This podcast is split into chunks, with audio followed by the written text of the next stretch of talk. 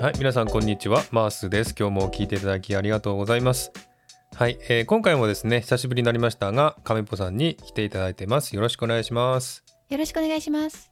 はい、えー今回もですね、えー前回に引き続きオーストラリアのおかしな法律というねちょっと面白いはい法律をね、見ていきたいと思いますけどもはい、前回の、覚えてます忘れちゃってますよね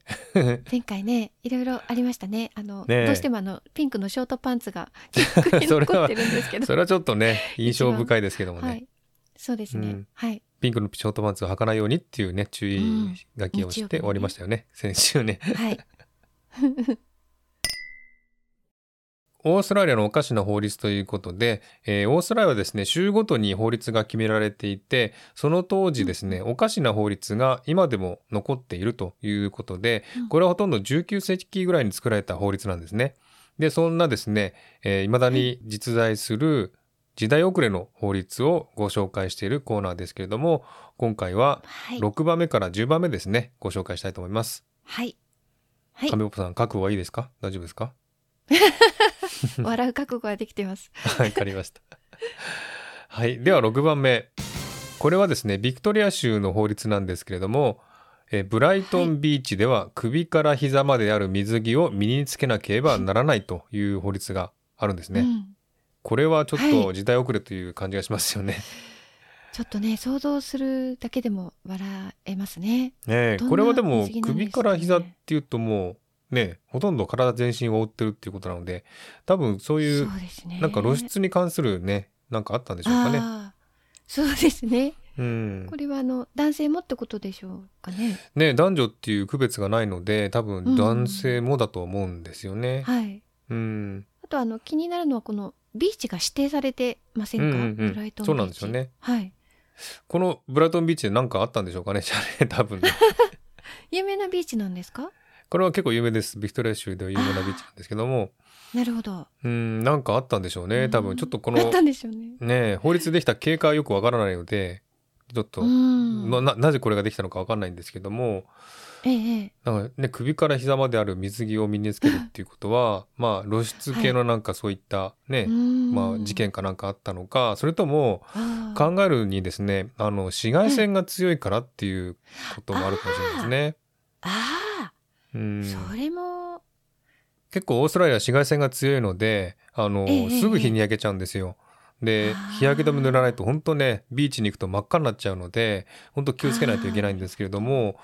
多分そういった関係もあるかもしれないですね。うんうんそうかもしれないですね、うあんの背中とか、うん面が大きいからや日焼けするとやけどみたいになっちゃってそうなんですよ。そうなん大です変なよ。ことになっちゃいますよね、特に白人の人って皮膚が弱いので、うんそうもうですね真っ赤なんですよねすごく真っ赤になっちゃう人がいる,、うんうんうんそうですいねるので、ん多分そういうなるほどうん、関係の理由かもしれないですね。ああうん、ちょっと納得しちゃいました。そうですね。質問していいですか はいはい。あの、オーストラリアってトップレス、トップレスのビーチってありますトップレス。ありますありますすいっぱいありますよ。いっぱいあるんですかはいいっぱいありますよ。そうですか。行きたいんですか？へえ。いやいや、あの、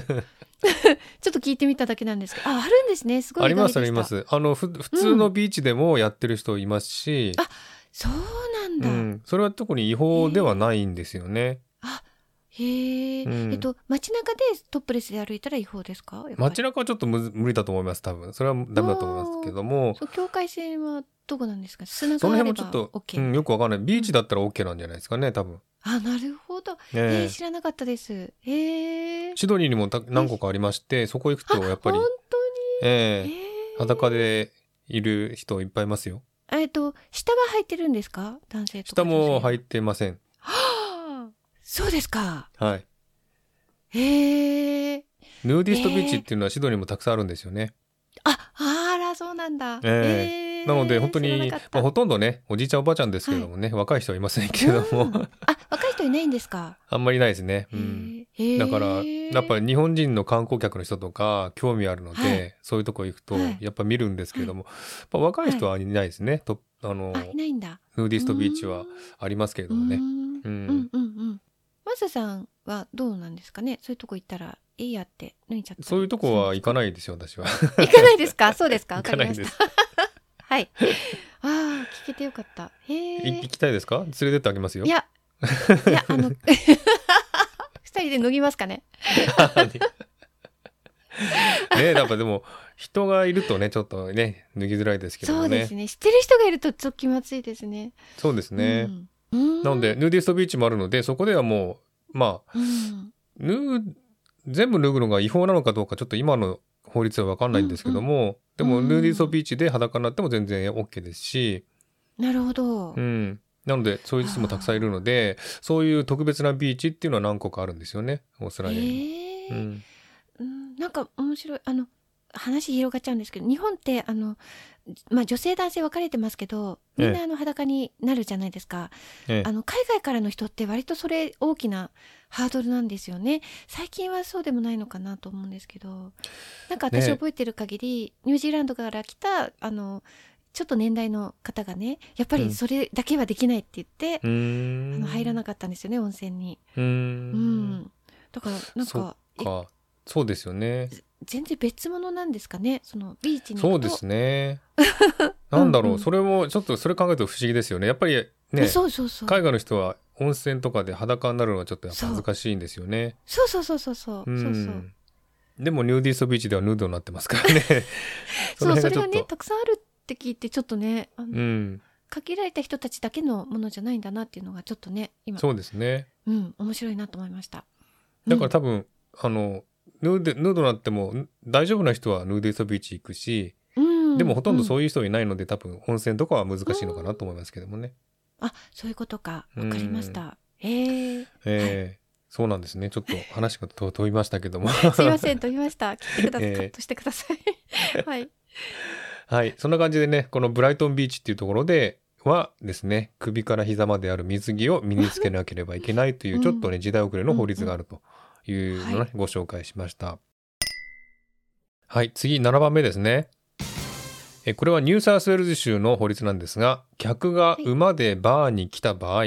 店側は客の馬を馬小屋に入れて水と食べ物を与えなくてはならないというですね、うんこれは現代ではほとんどありえないという状況の法律があるんですね。あうーん、だからこれ昔のねやっぱ昔馬の馬に乗ってた時代の人がバーに来たそうで時すにねこういうふうにしないといけないっていう法律をね作ったと思うんですよね。うん、だうんうんうんうんうんから多分ちょっとこれもやっぱりその馬が暴れたとかなんかねなんかお腹空かしてしまったとかっていうのがあってそういう法律ができたのかもしれないですね。あそうかな店側の負担なんですね、これね面そう白いでですすねね店がちゃんとしないといけないっていうことですね。うーんまあ、今はバーにねこんな、ね、馬で来る人いないの でそういう馬小屋なんかないですけどもね。ええええええうん、あの馬で移動する人いないんですか馬で移動してる人いないですよ今は。ああそうですか田舎の方の牧場とかだったらそういええええう馬でね牧場内を移動したりとかうんする人はいますけど、うん、ああそうですか、行動には出ない感じですかねそうですねもうーんう行動で馬が乗ってるのは警官騎馬警官うんうんはいますけれども、うんまあ馬に乗って旅行する人はいないですね今はねもう。あそうなんですね ねええああなのでこの法律はちょっと今は通じないっていうかねないと思ちいょっまとすね。歴史を歴史を感じていいいい感じですねこれねそうですね。うん面白いはい、歴史を感じる法律でした。はい、はい、そして8番目、これはクイーンズランド州ブリスベンの法律です。来た道路に唾を吐くのは違法、特に高齢者や身体障害者、警察に向かって吐くと罰金の上に最高14年もの刑が課せられる場合もあるうとんいう法律ですね。重いですねまたこれはね、重いしなんで唾を吐くだけでこんなに刑を受けなければいけないのかっていう、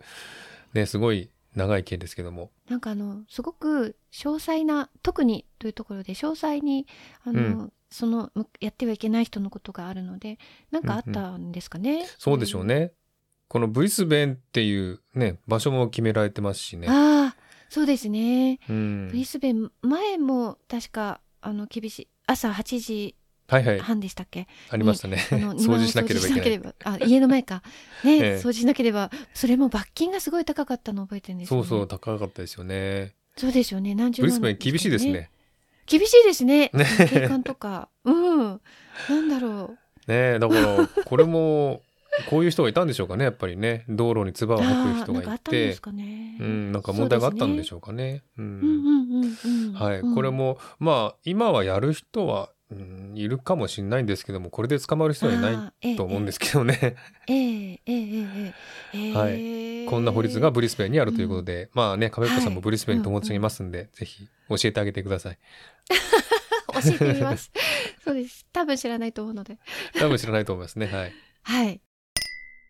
はい。 9番目、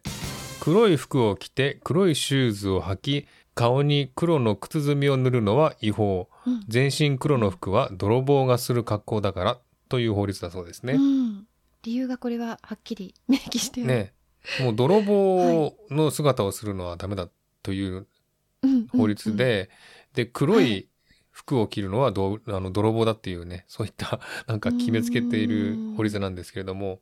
うんまあ黒の靴墨を塗る人ははい今はいないと思いますけどね。 そうですね。そう塗った時点でアウトですね。ねえ動本当物です含めのね人。はいると思うんですけどね。うん、うん。これはでもあれかなこういう格好をしてた人がいたんでしょうかね、こんな法律ができるっていうのは。ちょっと不思議なんですけどもねそうですね。紛らわしいってことですかね。うん万が一そういう格好した時に 泥棒と思って捕まえたらいや違うよってことに とか よくわかんないけど。でも何のためにこの格好するんですかね泥棒じゃなかったら。そうですよね。あの昔あのラッツスターっていううん歌手がはいはいいました日本にいねた。のご存知ですか。はいは彼いらは黒ずくめではなかったけど常に顔がそうで黒すねかったですね。そうですね、はい、あれ捕まっちゃいますね。あ。れで黒の服だったら捕まっちゃいますそうね。そうそうそう捕まっちゃいますね。ねそんな法律がね、うん今はまだあるということですね。はいこれちょっとなるほど変な法律でしたね。はいそして次10番目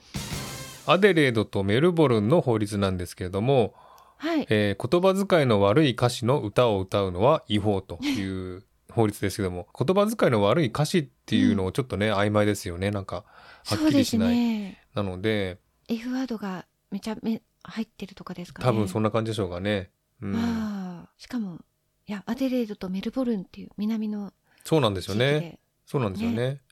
うんうんうんアデレードとメルボルンっていうのはなんかここで何か事件があったのかどうかわかんないんですけども、うんうん、なんか多分これ酔っ払ってこういう歌を歌ってる人が多かったのかもしれない ですね。ああ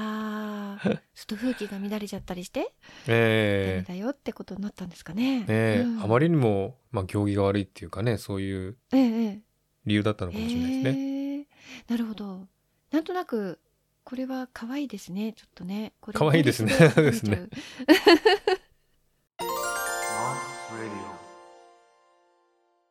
5個の、ね、実在する不明瞭の時代遅れの法律ですけどもね、うん。はいはいこれちょっとどうでしょう聞いてみて今日いかがでした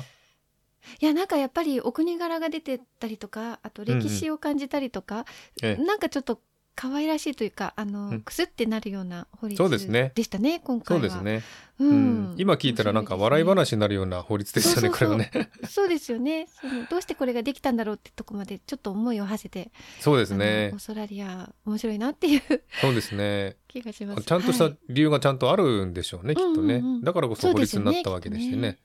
ええええええうん、うんうんちょっと不思議な、ね、法律をまたね今日は5個そうですね紹介、ご紹介しましたけれども、はい日本にある、ね、日本の調べましたっけ亀っぽさん。そうちょっと調べてみたんですけどええ、あんまりねこうくすって感じじゃなかったんですよねほうほあうの難しい文言だしそもそもああそうですね。あうんうの、んうんそうなんですよねだからなんかえっと黒あのちゃんと理解して読もうとしなかったのもうんうん私うん悪いんですけど、なんかそんな面白いっていう法律は私のサーチでは出てこなかったですね。なるほどね、そうですね、はい日本はやっぱりちょっと堅苦しいですからね法律とか言うとうん。ねそだうかでらこすよね。んな面白いっていうかね笑えるような法律はないかもしれないです ね。もしかしたらあの自治体とかで条例みたいな感じで、ああ条例ね。そうそういうのであるかもしれないですね、うんうん調べていくとうんう。んうんうんうん。そうですね特有のうん、そうですねじゃあまあ、まあ、もしうんなんか日本の面白い法律見つけたらまた教えてくだ さい。あはいわかりました。はい。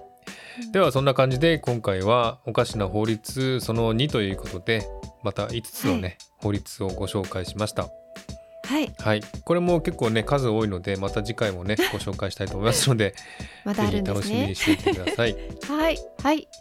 では今回はこの辺で終わりにしたいと思います。亀っぽさんありがとうございました。ありがとうございました。はい。ということで今回はこの辺で終わりにしたいと思います。今日も聞いていただきありがとうございます。